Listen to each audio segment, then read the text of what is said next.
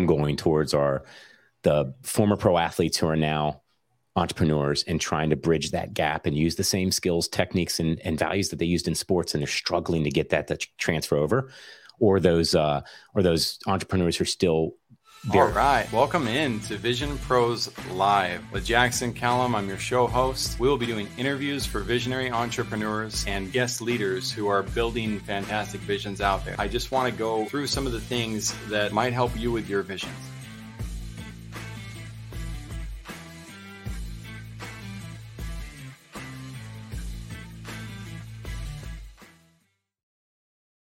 Hey, what's up, everybody, and welcome into Vision Pros Live. I'm your host, Jackson Callum, founder of First Class Business, co-founder of Able Health, one of our sponsors, great friends with Rick Meekins of Epiphany, who's also a sponsor for us. And I hope that you dedicate some attention sometime or some monetary donation value to the Water Project. They're up to great things for people in the world who really need it. I'm excited to have one of my good friends, I would consider him, Coach Reed, on today. Coach Reed Maltby. I met him at the Kajabi event. Now, this goes back to the power of that particular event and the power of that software. We use Kajabi at First Class Business in order to build out our courses. We also, in addition to our courses, have what we call our activities. And our activities is our onboarding process for our clients who are looking to scale sustainable revenue growth for their brands. And so they go in, they do the activity with our team members. And then in addition to doing the activity with them, they're learning as they go, but they're also accomplishing things that are necessary to build the bridges that allow prospects to cross the path of meeting them for the first time and deciding they want to commit to working with them on whatever it is that our entrepreneurs do.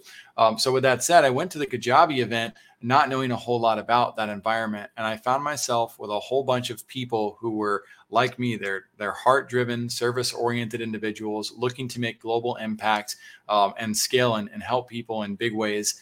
And here, Coach Reed and I come sit at the same exact table, just randomly, put our backpacks next to each other. And we became really, really great friends. He's somebody who I admire because of his many years, 3 decades of professional coaching. He's a TED speaker as well, best-selling author, has some really cool physical collateral that he hands out as well at events. But really, it came down to the dedication he has to his word choices and the authenticity and how he shows up and cares about those that he serves. So without further ado, Coach Reed, thank you so much for being here today. And let's dive into some of the changes going on in your brand and what you're up to. Excited to be here, talk with you, reconnect. We had such a great time at Kajabi Hero Live, and I agree with you. It's just being an introvert typically by nature to go to an event like that and make such great friends in a short period of time tells you about the power of Kajabi and the relationships that they build with people. Yeah, absolutely. So I'm really excited to chat today. Absolutely. So tell us about, as we've been to raising excellence, let's hear about it from the angle of what it is and who should be listening today? Why should they be listening to you? And what are we going to get out of today's conversation, do you think? Well, so what it is it was a 30-year journey, like you mentioned, almost 35 years now that I've been working in youth sports or in sports, working with athletes. And my area of expertise became helping develop those high-performance environments, so helping athletes achieve high performance through working with coaches based on how they were developing those learning environments for their athletes, how they were communicating with those athletes, and then what type of mental skills we were instilling in those athletes so that they could perform at peak and not have those choke points. And as you said, word choice became a big thing with me. Every word mattered. And so I really started to look at how words affect the brain, how they change performance patterns, and then how we as coaches and leaders can become more transformational based on the way that we communicate with our athletes. Over the years, what happened is a lot of those athletes have grown up and moved on, and they're now coming back to me and talking to me, but they're now in business. They're now running their own lives. They now have their own families, and they're becoming coaches themselves. And so my recent book, Spartan Mindset, focused on the language that we use in performance environments, not just in sport. And because of that, I'm starting to see that it's resonating with a lot of entrepreneurs because, I mean, how many of us played sports when we were young? And right when I did my TEDx, yeah.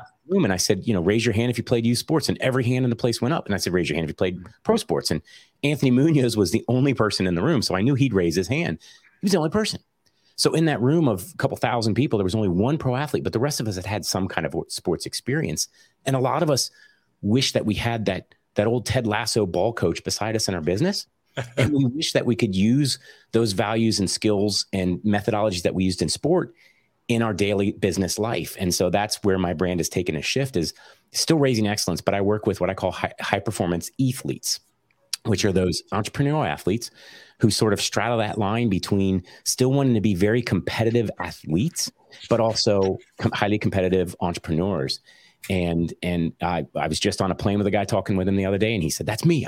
I'm still very competitive. I compete in CrossFit. I do all these other things. And yet I feel like I'm a lost soul when I get into the entrepreneurial realm. And so I'm helping them bridge that gap and either transfer the skills that they used in youth sports or in sports over into entrepreneurship, or at least allow them to leverage some of those skills so that they can be just as successful as they were in business as they were in sports. And I was a Ted Lasso. I was that positive, goofy dad joke kind of coach. So I'm not everybody's cup of tea, but a lot of entrepreneurs, when I stand beside them, they love having that kind of person who challenges them, but challenges them in such a positive way. I love that. I love what Dwayne Johnson said about that. He said, some people don't like me. That some people don't have good taste. So you got the people who have good taste out there. They'll gravitate towards you, my friend. Exactly. So with that, you said athletes. Is this a play on words for entrepreneur athlete? It is. And I it's funny. I started using the term, started throwing it around. I was talking with my IP lawyer and he says, TM that right away. Just, put a TM behind it because he says, you down the road, you'll want to trademark that. And then I started searching and I realized that the esports industry had used that term as well because of, electronic sports. And they're part of my clientele. So I didn't change it because I'm still embracing you because I see athletes as 5 different types of people. Like I said, it's those pro athletes, right? So there's the athlete, pro athletes version. Yeah. That turned entrepreneur. There's the entrepreneurial athletes, those entrepreneurs who are still very athletic and compete in amateur events on a regular basis, the weekend warrior type mentalities. And they're highly competitive in both business and in sport. Then there's those sport business entrepreneurs who make money off the $17 billion industry of sports, youth sports, and make a good living doing it, but use a lot of the characteristics of sports. There's those influencers who leverage their, like my son, who is a bodybuilder and wants to get into that realm. They leverage their influence over their market and collaboration with brands to make money and drive the market. And then there's the rest of them, which is that those people that just are fanpreneurs. They absolutely love sports and they want their business life to be more like it. They want to be treated like athletes, and athletes fall in that realm, in the sport business realm. I love that. There must be a subsector that's a $17 billion. Because, and I mean that, every NBA team almost is now valued at over $1 billion each. That's $30 billion alone. I think it's a multi-trillion dollar industry at this point. The sports industry, if you fold in a pro, you're right. It's really broadened. But so do you know what subsector you were referring to with the 17 billion, where the article or... Yeah, and it's still growing. Last I saw it was 17. It's probably gone up. It's the youth sports realm. So it's that youth sports realm. Yeah, got 5 it. To, low 20s age range there. It's like they consider it. And and that's the thing is, that's why I was so passionate about working with athletes, is because everybody else was treating it like a business. They were treating these kids like numbers, and there was so much churn. And my thought was, we're failing not only those kids, but our future generations. Are failing the world if we don't teach them the life skills and the values and the abilities to succeed beyond the game. And so we can either treat them like a number, like a bottom line number, or we can treat them like human beings that have an opportunity to raise excellence. And if we do that, when they go on and they're highly successful in whatever it is they do, they took what we taught them. And so that was my big push, was to not focus on the 1 or 2 really great athletes, but your entire team, and not treat them like athletes, but human beings who you have an opportunity to help them develop what their excellence is. Raise it and chase it every day. I love that. I had the opportunity to sit between 2 New England Patriot coaches on a flight once. They were not happy about that. They were really crowding the seat, trying to make sure nobody got in. It was the only one left, and I magically got to sit next to them. And so I was asking them about sports and my kiddos. I've got 3 at the time. I had 3 kids. I have 3 kids. I want to be the best possible, dad to them that I can. What's your greatest advice for me? I was a parent coach in the process, and they said, keep your kids out of Pop Warner. And I was like, huh. And I had an idea of what they were saying, but I said, what do you mean by that? What is it about it? They said, they ruin the fun of the game. And he said, and keep them out of Texas football programs. That was the next thing. That was harsh. You know, I'm Texan. They were Texans, like living in Marble Falls area. And so, you know, I was, and that's when they said it's, they're destroying the fun. The kids get burnt out. They get injured. They don't want to, you know, they don't want to pursue the game after they go through, you know, the office version of it, you know, where you're just treating it like a 9-to-5. And, you know, get them into specialty camps. I said, you know, get them into things that are fun and help them develop a love for the game. And so it wasn't really calling out Pop Warner or calling out all Texas football coaches as much as saying, we need to make sure that the kids are enjoying this process. You know, you can have fun and learn about this too. What are your thoughts on that? So true. So there's research that's actually out there about that. That was done. They interviewed thousands of youth athletes and they asked them, what is the biggest reason they play sports? What are the reasons they play sports? And what are the reasons they quit? And the number one reason why kids play youth sports is to have fun. And inversely or conversely, however you want to put it, the number one reason they quit youth sports is because they're no longer having fun. That is the one, that is the biggest driver. And those coaches are dead on. They're right. When you look at the fact that an industry that's serving our youth is a $17 billion or more industry, and involved in that are the equipment manufacturers and everything else, and that everybody's goal is winning and everybody's goal is making money, then what gets lost in the shuffle is the joy of the experience. And what we had as kids, we were those kids who, you know, the door was locked on, jokingly, the door was locked on Saturday afternoon and parents said, don't come home till the streetlights come on. Mm-hmm. And we found that we made up our own games. We played every game under the sun possible. Sure. And then we would morph them into what, just to play. And there was so much joy in that experience. And all of a sudden we're in this industry where our kids are overscheduled and they're over specialized. And, you know, we've got kids going to national championships at 6 years old and ranking and being recruited in 8th grade and things like that. And it's like, wait, you know, Matt Turner, who plays on our men's World Cup team. I believe he didn't even play until halfway through his high school career or something. I mean, This is a guy that played every other sport and enjoyed every other sport. And yet we're like just over specializing our kids. And it's because there's this fear of missing out. Oh, everybody else is being trained by experts and my kid's playing, you know, year round and playing for two teams and playing travel ball. So their kid is, so I must put my kid in that. When you travel 500 miles and spend thousands of dollars to take your kids to a tournament to then play a team that lives right down the road from you that you could have stayed at home to play, it's about the wrong things. It's no longer about the experience for the kids. It's about the money and it's about this fake sensationalized belief that we're creating pro athletes at 6, 7, 8 years old when we're not. Right. Or that if we don't do those things as parents, we're bad parents. Right. That's the flip side of it. Even if you're not in it for the money, if you're being pressured by society to do this and you're falling into that pressure, you're allowing yourself to become a victim of that experience. I was just talking to somebody who said that their son, had an opportunity, not their son, a friend of them. I don't want to reveal who this is, but the kid had the opportunity to be on a full ride scholarship at a particular university. And the parents were super bummed because he skipped it. And why did he skip it? He decided not to go to his signing day because he fell in love with a girl. You know, and that's not necessarily the best alternative when you're that young. But at the same time, like, there's obviously a clear disconnect you know, and what the kid wanted and what the parents wanted. And as a parent, if you've invested in all that, you've made your purpose, all of that. Well, but you've lost sight of what the child wanted. Well, it's your, like, sorry, but you know, there's some responsibility on the parent side in the equation, of recognizing what does this kid actually want? Yeah. And that's really, that. So here's what I want to shift gears to though, for you. What is your vision in 15 seconds? What does that look like? My vision's always been that I develop leaders who transform lives. My belief is now, looking at entrepreneurs, that there are people out there who have not fully realized their potential, and they know that they're put here to do something. They know they're put here for their excellence, and they're making that transition into entrepreneurship, or they're making that transition into the business world. And they want, it's not just about making money. They want to leave a legacy. They want their name to be on people's minds and on people's lips years and years after they're gone, because they left such an impact on the world. And I want to be there to be that coach that serves them and gets them to that point where they create that impact. So it's still leaders who transform lives.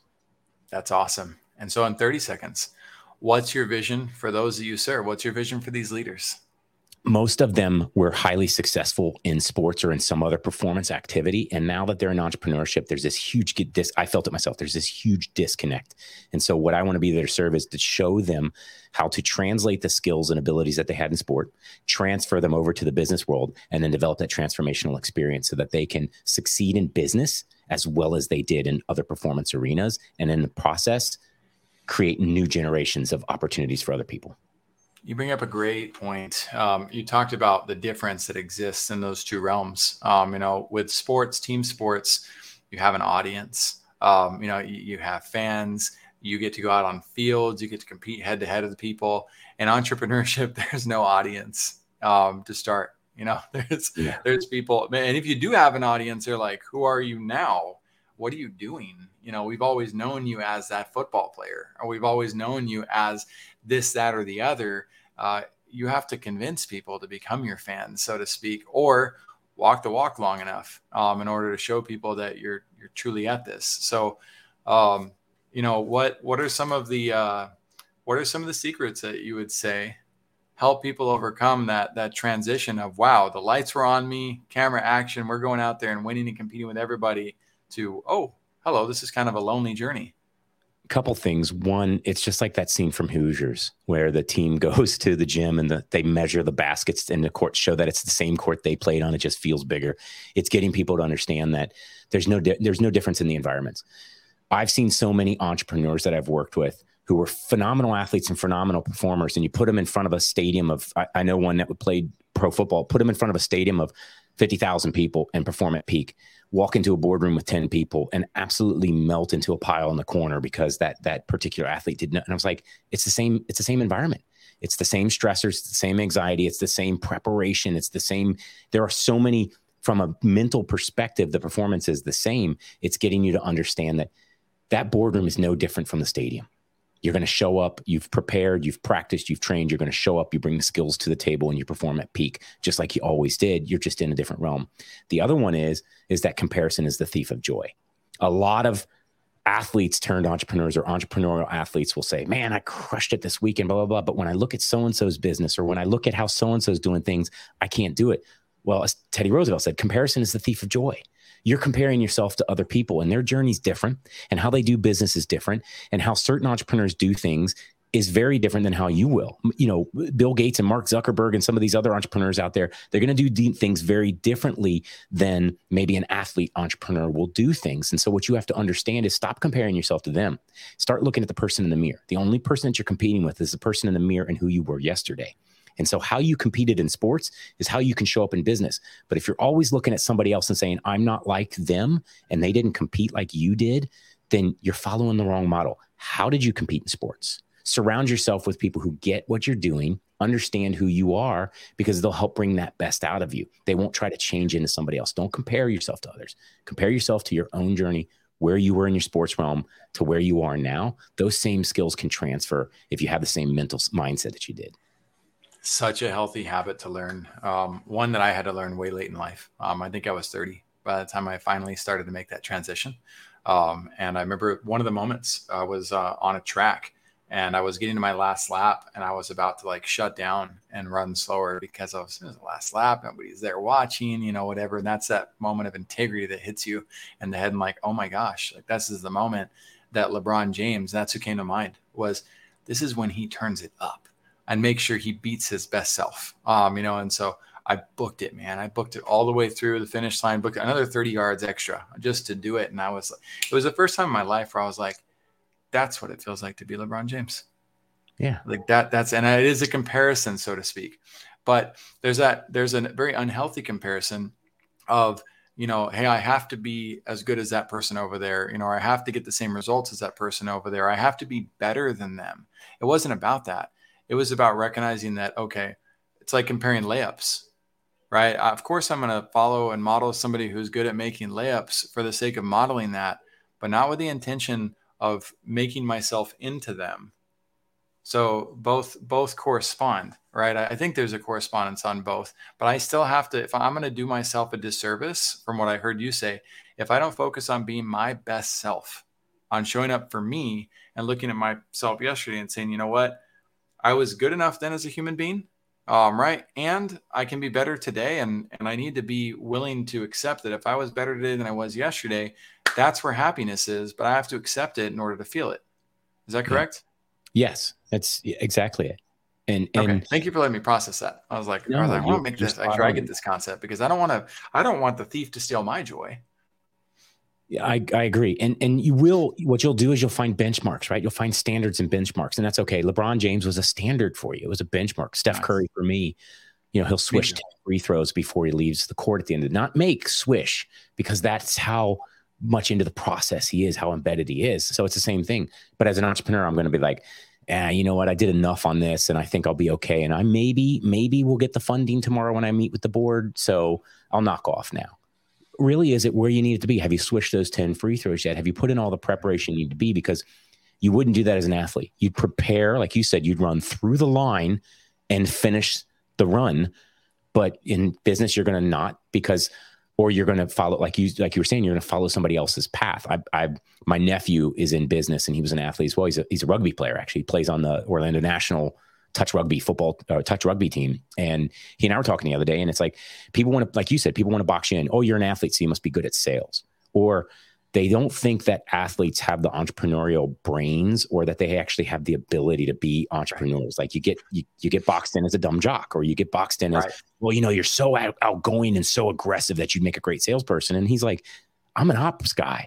I'm so good at the operations. Like, that's where I want to be, is when I'm on the field, I'm the one that's seeing the plays develop and having the vision to know where to go next. That's the Wayne Gretzky, going where the ball will be so I can score more tries type of mentality. And he's like, so I'm the one directing traffic. So that's what I want to do in business. I don't want to be the salesperson. I want to be the one directing traffic. I'm the back office ops guy. And yet, as an athlete, a lot of times you get boxed out of those positions because everybody's always already decided that you're this and not that because you were an athlete. And so it's getting them to transfer all those skills over. And it again, is. And it's learning to, like you're alluding to, putting the earplugs in when you're getting advice from the wrong people. Yes. My mom's a great mom. She can guide me as a mom, perhaps on spirituality too, to some degree, but she's not my business coach. Therefore the opinions don't need to be there. They're not as valid as somebody who may be more aligned with what my business is, like a business coach, right? But my business coach may not know anything about marketing. And so his opinion on marketing is invalid, right? You have to learn to turn off certain frequencies, certain people. You also talked about something that reminded me of the principles of hard work and sacrifice, right? Making those free throws, a big deal, making sure that you not only just make the free throws, but you make the swishes. Hard work and sacrifice, are they good or bad? I think the grind hustle mentality is bad because it sets us up for burnout and tremendous failure, emotional failure, because some people, you look at Tim Ferriss, the concept of some people can get done in 4 hours in a week and have a great life and do well. And others may have to put in a little bit more time. And so hard work and sacrifice are good. Any athlete will tell you, you've got to put in the time, but it's got to be quality time. Being at the office for 15 hours in a day, but not getting quality work in, I'd rather be at the office for 4 and crank out quality work. From a sacrifice perspective, again, there are times that athletes do put it all on the line. And there are other times that athletes say, it's not worth it today. I'm going to pull out of this now because I'm going to get hurt doing this. I was watching the documentary on the Tour de France Unchained and it was the 2021 or 2022 Tour de France. And there were athletes who, One person pulled out, and his team was so upset because they hung all their hopes on him and a lot of money on him. And he said, I'm not there this year. I'm physically not there this year. And I'm going to hurt myself if I continue with this particular race. He chose not to sacrifice his future welfare in that moment.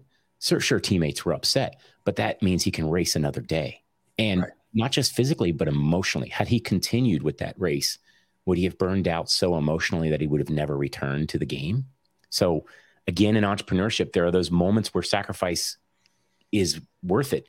And then there's other times you have to step back and say, there's a bigger picture. There's a bigger game. There's a longer season. We're not playing a finite game here. It's like Simon Sinek says, it's an infinite game. So we've got to think about the legacy and impact that we want to have beyond today, beyond tomorrow, beyond even the next couple of years. So if we're going to sacrifice, it's got to be for the greater good, the bigger game. Wow. Great reference to is Simon. Start with Why. If you haven't read that book, we highly recommend it. I'm sure Coach Reed does as well. So to that concept, though, the game aspect, right? I'm a fourth quarter guy.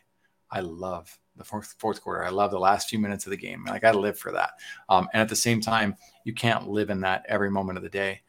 We all have different thresholds on it, but you have to think about business as being more like a season, right? Where you win some, you lose some, you rest some, you sit your starters out on certain games too. There's lots of balance that has to be had in order to not grind, right, to the point where you're hurting yourself. You may have to grind in the fourth quarter, right? For those last 2 minutes, you may have to, but to sustain a grind, unless you're living in a position where you don't have a good environment, that's if your environment is one in which it's hurting you on a daily basis, you might have to grind every day just to get out of that. Yeah. The difference is, Coach Reed, you and I, we have an audience that's not stuck in that position. We have an audience that has more of their needs met than people who might live, in a third world country and don't have access to clean drinking water, and have to provide, like, their next dollar is what's going to get them food on the table for their next meal or their child's next meal. So we're very fortunate to live in a society where our hard work and sacrifice can be balanced in a way that allows us to build our muscles in a way where we can, again, not lose sight of our joy. So let's switch gears a little bit. What powerful lesson can other visionaries learn from your experience? Oh, wow. That you never stop growing. That where I am today at 49, I would have never guessed at 16 when I started this coaching journey. And the one thing that I figured out along the way is that as much as we think that we get to a point where we become an expert or we become a guru or we become good enough to be first team, that's when you need to pivot. This New Zealand All Blacks, one of the greatest teams in the world, in the history of recorded sports, as they always say, when you're at the top of your game, change your game. And that's the one big lesson that I've pulled from my experiences. There's always an opportunity to pivot, to change with the way the industry is changing, to change with how my life is changing and what I want, and to change with how my beliefs about how to get to my, how to create my legacy moments are. And so I continue to pivot every chance I get. And if you're a visionary, and you feel like you're in a really great spot, remember one thing: there's always somebody that's gunning for first place if you're in, quote unquote, in first place. And two, you'll burn out if you don't shift gears every once in a while. The big dream is always there, but you may have to change, and change is the only thing we can embrace. It's the only thing we can trust, is change will always happen. That's awesome. Okay. So you mentioned these pivot points, and I've steered away from a quote that I used to be led by quite strongly, and it was begin with the end in mind. I don't mind it, but I've shifted it. We lead with begin with the vision in mind. And the reason why that's so important, and it's powerfully connected to the lesson you just talked about. My end, right? Whatever I see as the end is limited by my vision. Right. So let's say I have a vision to get to the top of the hill. Right. I get to the top of the hill. Well, what do I see on the other side? Right. I might see a beach on one side. I might see mountains on the other, and I might see a desert, right, off in the other direction. Now I get to decide, where do I want to go from here? Right. The pivot is designed to happen because you're constantly changing. You can't see beyond your own future, typically, not very far. So, you're pointing out what so many people don't get to find out until they're 10, 20, 30 years into their equation. But if we can start looking at, okay, where does my vision take me to? Well, it takes me to here. Then start asking other people who are there. Yeah. What do you see beyond this point? Right. So how do you go about doing that? We talked about Brendan Burchard's upcoming event, for instance. Sounds like you're going to be going to that. Who do you turn to elevate your vision as you get ready to pivot?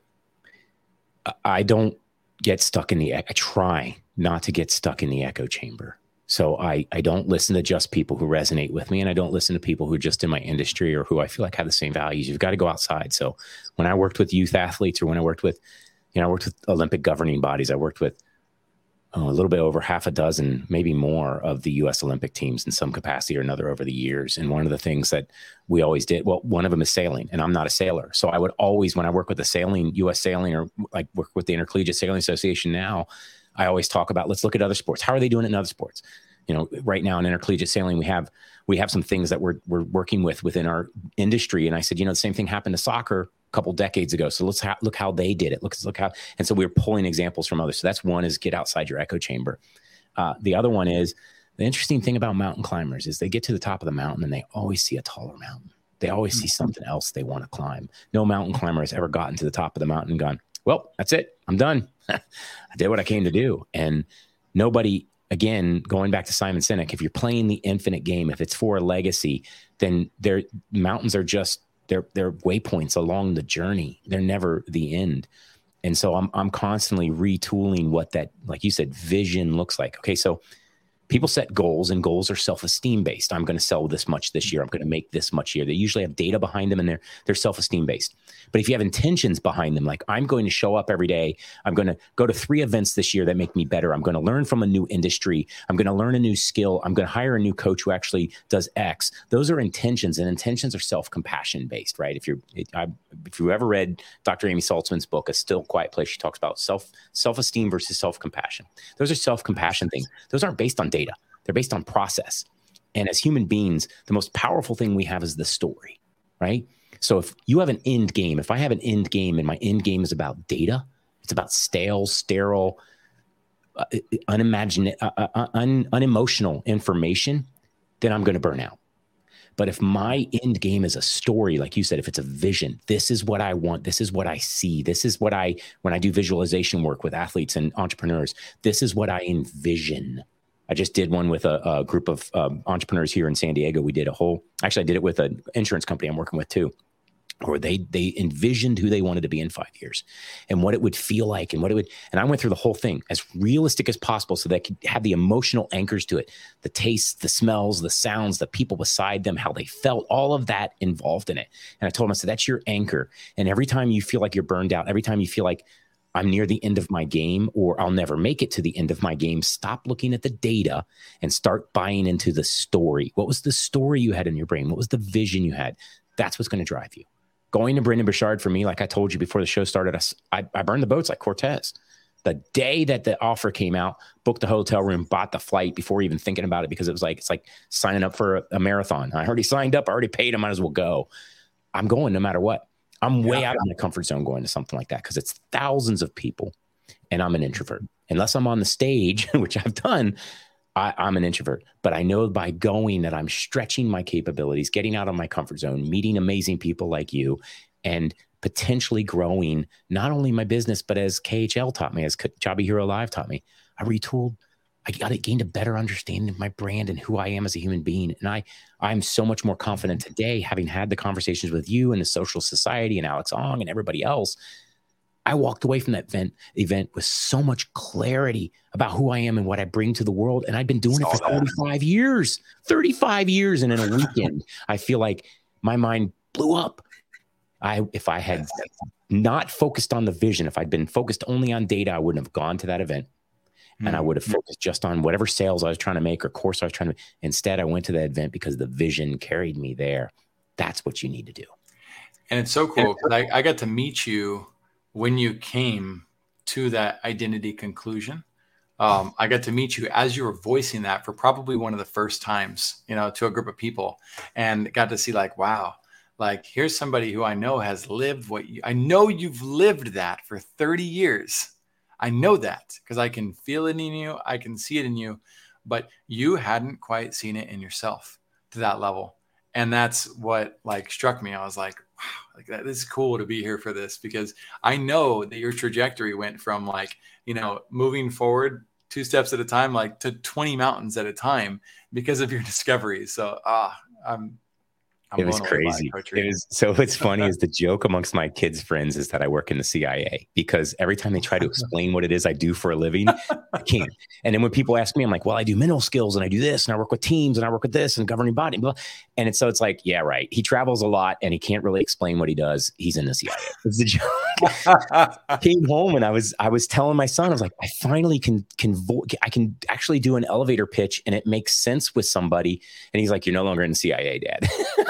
Let's hear the elevator pitch, Coach Reed. Go ahead, my friend. Let's put you on the spot. Okay, so I just did it with somebody the other day and it was like, oh my gosh, it's my first time. I work with high performance athletes, these people that straddle the realms between sport, competitive sport, and entrepreneurship or business, and want to try to transfer the skills back and forth between the two.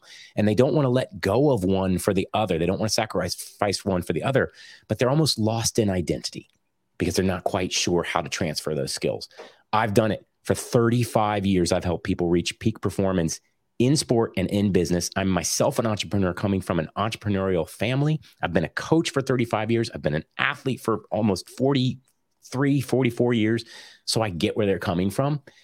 And if you've ever watched Ted Lasso, the joke is that's who I am. So that's who I work with. I work with these highly competitive human beings who want to slay on in the boardroom as well as they did on the field. And they want that coach Ted Lasso beside them every step of the way, stretching them, challenging them, but making them feel like they're on top of the world. I love it. We had a tall building for that elevator, but it was great. It was great. At any point, had we had to cut off, you were in a great position to cut off. So I'm glad we extended that and ended up on the same floor. It was fun. Building. All right. So let's hear about this. And I'm going to ask you a fairly strange question. And I'm going to precede it first. In coaching, right, in development of others, there's a lot of self-actualization. There's a lot of great things that we get out of it, right? We are the benefactors of seeing people change their lives. But I want you to take it a step further for us if you can. Why is that important to you? When did you realize it? Where does this deep desire come from? I talked about it in my TEDx. I was working with that team in Florida, and they'd been played a rough hand, and this was a group of kids that they didn't even want me there. I can remember they'd been tremendously emotionally hurt by their previous coach who went to jail for some unsavory behavior, not with them, but with other people. But this was a coach that they were very attached to. They'd create strong relationships with this coach. They believed in him, and they were at that young age of like 15, 16, 17, where really impressionable. And then their world falls apart. And so the organization that I was working for knew me as this turnaround. I hated being called. They always called me the Bad News Bears coach because they'd be like, this team needs your help, or this is a group of wayward kids, or these kids are lost. Can you take them? And that's what I do. I build people up. That's who I am. That's how my coaches coached me. I'm just standing on the shoulders of giants doing the same thing. And so I said, I'll take them. And I remember that first practice, it was like a 200 or 300 yard walk from one end of the field complex to the other. And I'm walking with the captain and another kid, and they're coaching me. The one's like, they're not going to want to talk to you, coach. They really don't want you here. The mood is really this, but here, if you do this, coach, and if you say this and follow my lead, and I'll support you, coach, we'll turn them around. That group of kids went from not even wanting me there, not even really wanting to listen to me, not even wanting to deal with me. And their parents giving up on them, saying, don't enter them in this tournament because they're not going to win. They're going to get embarrassed, and don't do this. Like, everybody had given up on this group of kids because of what had happened, this trauma. That group went from that to all of us sitting in tears the last game I coached with them, because I made bracelets for each of them that were my coach's prayer, because I had a pregame ritual that we did that my coach taught me. And each bead represented a line in the prayer. I give them all these bracelets, and we're all crying. And then I find out from a mom that one of the kids, who was in a really dark place, said, I want to be a coach, just like Coach Reed, because I don't know what he's got, but I want it. I want that feeling, whatever energy he's trapped, acquired, tapped into, I want it. That's why it's so important to me, because every athlete I ever dealt with, I felt like had the opportunity to be an amazing human being beyond the game. And if I stripped away the game itself and realized that this was practice for how they would be in life, I could give them the opportunity to raise their own excellence and go on and be excellent in whatever it was they did. And it's the same thing with entrepreneurs and businesses and everybody else I work with. I'm one of my clients right now, a health insurance company. We were talking about fourth quarter, they're in it. And the problem is they've attached a lot of trauma to the fourth quarter. And we talked the last workshop we did, we talked about unpacking that trauma and making it something they have to train for and prepare for all year. And they're ready for it. The warrior mindset. They all got so excited. They want to do pep rally and they want to like wear uniform and like make it like make the fourth quarter legitimately a 2-minute drill for them. And that is unlocking somebody's excellence. That is treating people like everybody has a right to unlock their magnificence and share it with the world. And so many of us either hide it, we're never given the chance, or people bury it on us. They bury us. They get rid of it. The way they treat us, they make us hide it. And I don't want that. That's why it's so important to me, because there is no better feeling in the world than watching the light bulb go off in a human being when they finally get something, when they finally accomplish something they never could have, or more importantly, like you saw with me, when they suddenly have total clarity about what their magic is and how they can actually show it to the world. That's why it matters. Wow. Well said, man. I'm gonna let that resonate. While it does, you mentioned the coach's prayer. You mentioned that you got it from your coach. Is this something that we get to be blessed to have access to, or is this something that is part of the process of working with you that gets unlocked? It is part of the process. You know, the challenge coin, I do that now. It is part of the process, but I can still share it if I can remember. I mean, it's in. You don't have to do it right now. We'll share it as something, maybe like an opt-in. You know, share it as something that people can get access to after this show. We are down to the last few minutes. I don't want to rush through it. I want it to be something that people get to receive and appreciate. You know, the right. It is not my prayer. Mentality. It's been passed down by generations to me, so I don't even know who the original author is. But yes. Oh man, that's awesome. Cool. We will definitely look forward to that. Is there any other elements coming up, or any particular page that you'd like us to guide people to so they can connect with you further and learn more about what you're doing, Coach Reed? Just keep an eye on coachreed.com. That's the big one, because I am revamping it to better meet what my mission is. And so there's some new courses coming out. I've got some new products coming out that are all about the Spartan brain and the warriors versus winners, warriors not winners, and some of the other key pieces. So yeah, coachreed.com. Awesome. And I would say, guys, don't hesitate to opt in now. We're talking about taking a math book that is proven that works really well and optimizing that to the next level of the math book. So if you're in anybody's programs like Coach Reed, like Kajabi, like what I'm doing, it doesn't matter what you're doing too. You got to remember that you're getting people from point A to point B at all times. You know, you're always constantly getting them to that new pivot point, that new vision. So if you resonate with anything that Coach Reed said, make sure to follow him. You can probably reach out to him on LinkedIn, Instagram, Facebook. We're connected on. You're better at responding on Instagram than you are on LinkedIn. So am I. But no, reach out to him on any platform if you feel like you resonate with what he's up to. If you're in Austin, you know, and you happen to be there during the time of Brendan Burchard's event, what day is the event again? The 14th through 17th of September. Yeah, 14th of 17th through September. There's an event that he's going to be at in Austin, Texas. So don't hesitate to also reach out to him there. And if there's any other way that we can, of course, help you Vision Pros, leave a comment in the comments and make sure to share this with your friends. Coach, any final words of wisdom you'd like to share with anybody? Last piece, because language is a big deal. Words matter to me. The last piece, and I've been saying it a lot lately, is when it comes to how we speak to people. If you speak loudly, people will hear you. If you speak intelligently, people will listen. But if you speak lovingly, they'll follow you. So if you are a leader that wants to be transformational, start speaking from a place of love to the people you lead, and they will follow you everywhere you go, and it will be so much better experience for all of you. Jaime's clapping in the background. Well earned. Love that very much. Thank you, man, for all the wisdom that you shared with us today. We look forward to having you back in the future too, especially as you launch those new programs. We want to make sure that people get the chance to see it, because you are constantly throwing out value, and it has a lot to do with the love that resonates from you as you talk to me and as you talk to our audience. So appreciate you, man. Appreciate you, Jackson. Thank you so much. Everybody have a great day. We'll see you later, Vision Pros. We'll see you soon. Thank you for being here today. I'm really happy that you tuned in to Vision Pros Live. I'm looking forward to seeing your reactions as these episodes continue to move forward. We optimize them as the months go by. This is going to get more and more fun. We'll have more and more engagement as well. We'll invite people to participate in the show. And thank you for for giving us your time and attention, and have an